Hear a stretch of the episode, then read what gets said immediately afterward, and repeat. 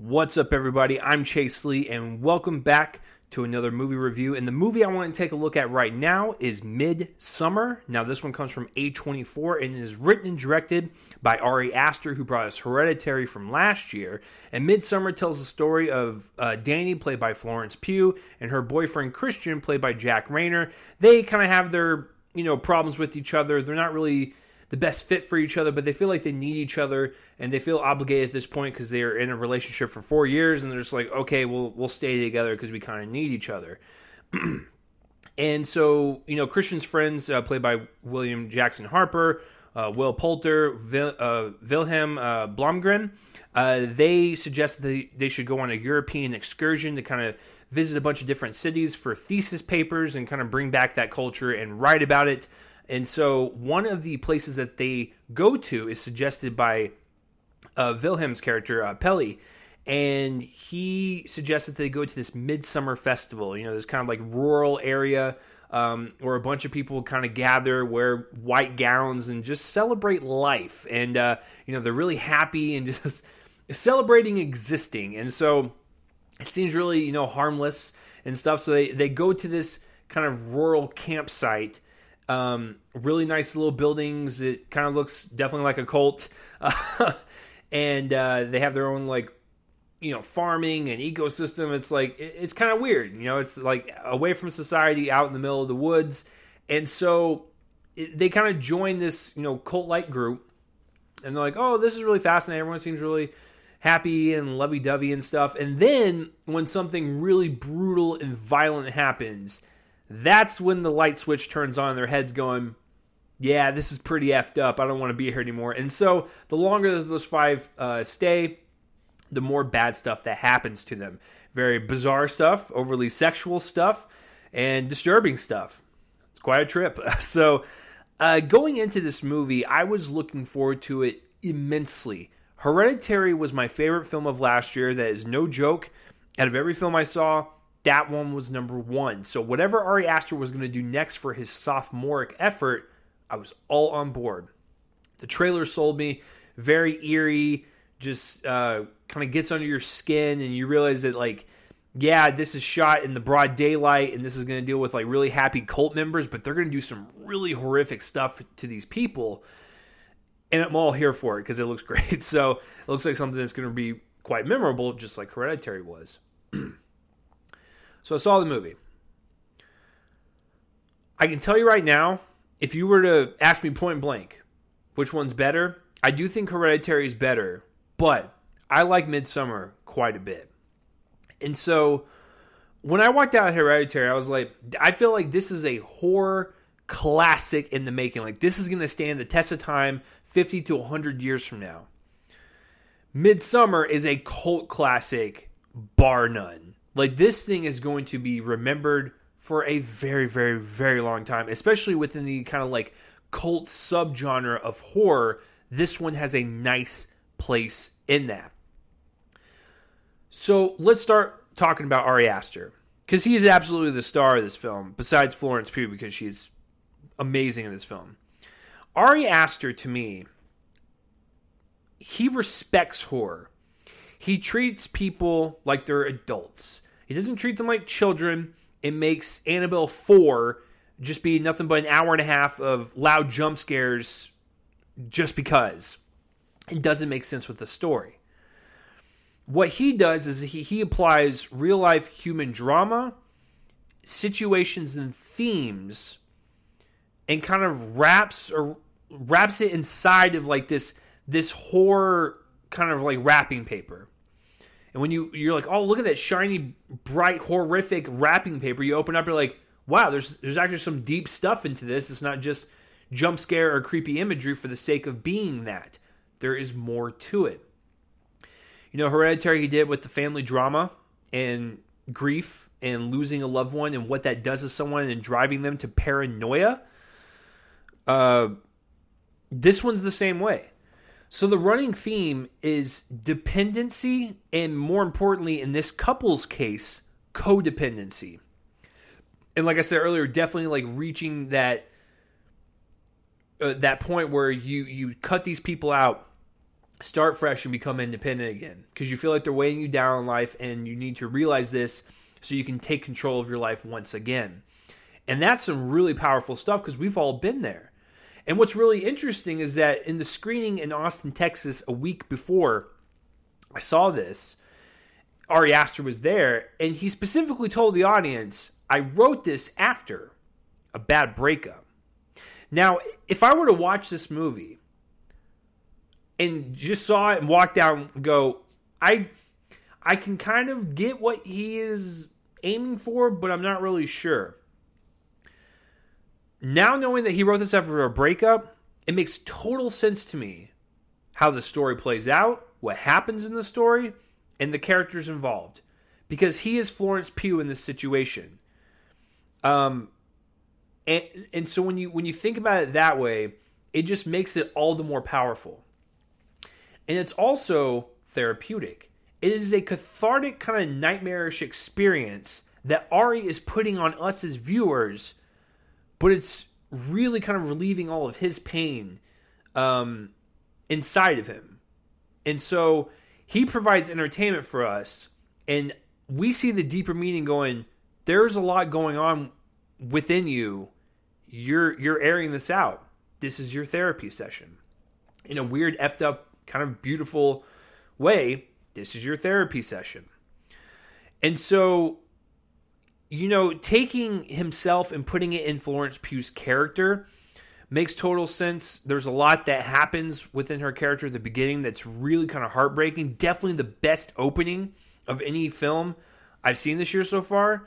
It's really, really great stuff and just kind of like sets the stakes and the tone throughout the entire uh, entire film. Um, it's really emotional stuff, and it really it, it it sinks that hook into these characters to make you want to like kind of hold on to them for the entire journey that they're they're going to take. And so I think opening up with this kind of like gut wrenching scene with this character puts us into perspective what she is going through and what Ari kind of went through with his breakup. So I, I kind of like that. And so as the movie kind of progresses, you see them um, dependent on one another and then she eventually gets her independence again. It's just really great themes going on here. And it actually works with the cult uh, uh, cult kind of setting. What are cults? Cults are people that are dependent on the voice of reason or their leader or whoever is standing up there preaching whatever they're preaching. So having that mirroring with the character situations is genius. It's really really really great and so you have that kind of like drama kind of like cutting throughout, but you also have the horror side of it where what we see at the beginning haunts her throughout the entire movie. It plagues her, it traumatizes her. She has this like PTSD nightmare situation going on where every time she falls asleep or she's tripping on drugs, we know that she is thinking about her family and her loved ones and it's really terrifying to see because you can tell it really it really weighs on her conscience. And of course ari presents it presents it presents it to us in a very kind of stylistic kind of horror fashion. And it's wonderful. It's really really effective. He doesn't do just jump scares and just like plays loud music or noises like another doll movie coming out here pretty soon what he does is he drops the audio out of the track. It's silent. We see them walking throughout the scene. We kind of absorb this arresting visual imagery going on. We don't need to rely on like soundtracks or uh, noises to scare us. He lets the scene speak for itself and let the trauma of the characters affect us to where not only are, do we feel for them, but we're scared out of our wits because of the scene. So, this is one of these directors that understands horror and can kind of bob and weave, weave weaving out of character and story, um, and then also kind of ping pong against like these really amazing horror um, type of scenarios, and it's just it's it's weird, it's bizarre, and it's almost kind of breathtaking that he's just so good at this genre. And on top of all that, on top of all that I just mentioned about the the movie itself, um, it's actually quite funny. I, I think a lot of people need to know that going in. There's a lot of stuff that hikes up your anxiety and really gets your blood pumping.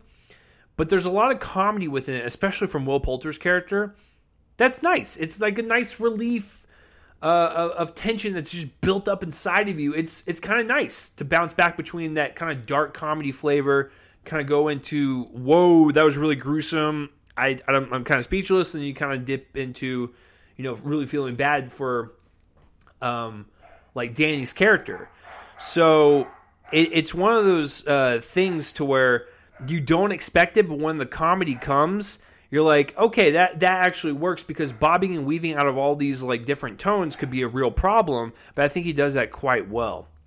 And also, I forgot to mention with the cult thing, I I believe that the the cult setting is a metaphor for how uh, Ari's brain was working during this breakup, where a lot of or you know heart or whatever a lot of like emotions were happening inside of him but he didn't know how to express it. Because it was interesting. Every time when like danny was like screaming or crying or laughing or whatever the people in the cult would mimic that. So i think it was like him screaming into the void and having his inner thoughts like kind of screaming back at him and like releasing the anger but he didn't know how to express it uh, when this breakup happened because it seems like there was some infidelity that was involved um, given some of the the plot points of the movie. So I also found that uh, pr- pretty great because you, you just don't think about that stuff, and when you walk out, you're like, wow, I'm pretty sure that was like his uh, his his conscience the entire time. Um, all right, the acting is fantastic. Florence Pugh is kind of mesmerizing and it really just helps the fact that she got into it, the extras got into it, and they really bought into this world that plays so much like a dream. That when you're sitting there, you're watching real people in this really weird, nightmarish situation. But it's shot and kind of played out like a dream to where you're just like, it, it's just surreal, man. And and so when you buy into that kind of surrealism, it makes the whole experience worthwhile. So she's fantastic. All the people in the group are really great. Uh, William Jackson Harper, Will Poulter, Wilhelm Blomgren. Jack Reynor is good. I would even say to very good. He does have a couple of line stumbles where his dialogue is a little kind of weird delivery, but um, it's not enough to take it down in my grade. I just had to point that out. He is probably the weakest out of the bunch, but he's still a great addition. Um, and then the extras. Every single character that's not part of the core five, fantastic. They they uh, completely buy into this weird scenario of people wearing you know white gowns, walking around everywhere, and um, uh, creating this like little society. It was it's kind of amazing that Ari um, was able to coordinate all those extras into doing all that stuff. So I really appreciate that. Um, and then yes, so people are probably asking like, how is the the visual language? How is the the over zealous sometimes with the the bright white, sometimes overexposed, but mostly outside daylight type of setting? How does that translate to horror? Does it does it work? Did you do you need more night shots? Like what what what does this movie got going for it? I can tell you right now, the daylight actually works. It makes it more unsettling, more unpredictable. You don't know what's going to happen because you're so used to horror films being in dark hallways, a dark house, a dark basement, a dark attic, a dark room. It's like it's refreshing to see something that's the complete opposite of that and have it be this kind of unpredictable kind of like setting because it, it's shot well, it's compositioned well. You know, uh, Ari always knows how to reference his his visual language to his DPs, and they know how to execute that. But the choice to go all daylight was actually really, really effective and just made everything more shocking, more visceral, more brutal. When the violence was happening and the red would, you know, just pop out even more because everything else is like mostly white, and then you have just like this red splotch, just kind of wakes you out of this like um, surreal coma that you're in. You're like, oh wow, that was really kind of gruesome. And so, uh, yeah, I think the over overblown white is uh, really effective in this case, and so good job on doing that. And then the music is really uh, well done too. It reminds me of Hereditary score, where it just just that extra flavor, man, to just make it super memorable and just really kind of eerie, gets under your skin, and just highlights the scenes to even the the better than they already are. It's just it's fantastic. So overall, I like this movie quite a bit. Might even love it on my second viewing. But what I can tell you is this if you love Hereditary, you will love this movie. If you hate Hereditary, you'll hate this movie. But I do think, uh, as a horror fan, I was satisfied. I was creeped out. I was disturbed. I was laughing. I was in awe. I think I was um, heartbroken sometimes. Like it, it, the whole gamut of emotions, and I think it was delivered quite well. So if you're a horror fan, uh, go for it. Um, take a shot. It's Hereditary meets Suspiria. Um, so I, I, highly recommend it. The only thing that I would say is a, a negative, and I forgot to mention this, I apologize. Um, it's been a long week. Um, is that the second act does seem to meander just a little bit, and I get that this is a therapy session for Ari, getting from point A to point B, but there's just, or I guess in this metaphor, point A to point C and it it's a it's a nice disturbing journey for sure. But in the B section, it just seems to linger on too long to where this movie's two hours and 20 minutes. You could easily chop 10, maybe 15, maybe even 20 minutes out, making a, a tight two hours. Who knows? I'm just saying that it does feel a bit long in the middle to get to his point, even though um, I still enjoyed the the journey. So I just I, I forgot to mention that. Sorry. So I'm going to give this movie an A minus. Uh, so what did you guys think of Midsommar? Have you even heard of it? Comment the places for up on my face and let me know. And uh, as always, guys, that will do it for this review. I'm Chase Lee, and tune in next time for whatever I review next. I will see you guys later.